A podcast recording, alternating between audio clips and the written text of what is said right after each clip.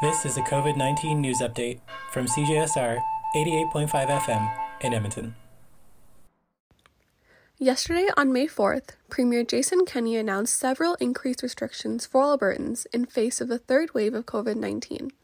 These include kindergarten to grade 12 classes moving online starting Friday until May 25th, a limit of five people in outdoor gatherings, and 15 people in church services, retail services being capped at 10% of capacity, restaurant patios closed to in person dining, and personal service businesses such as hair salons being temporarily shut down.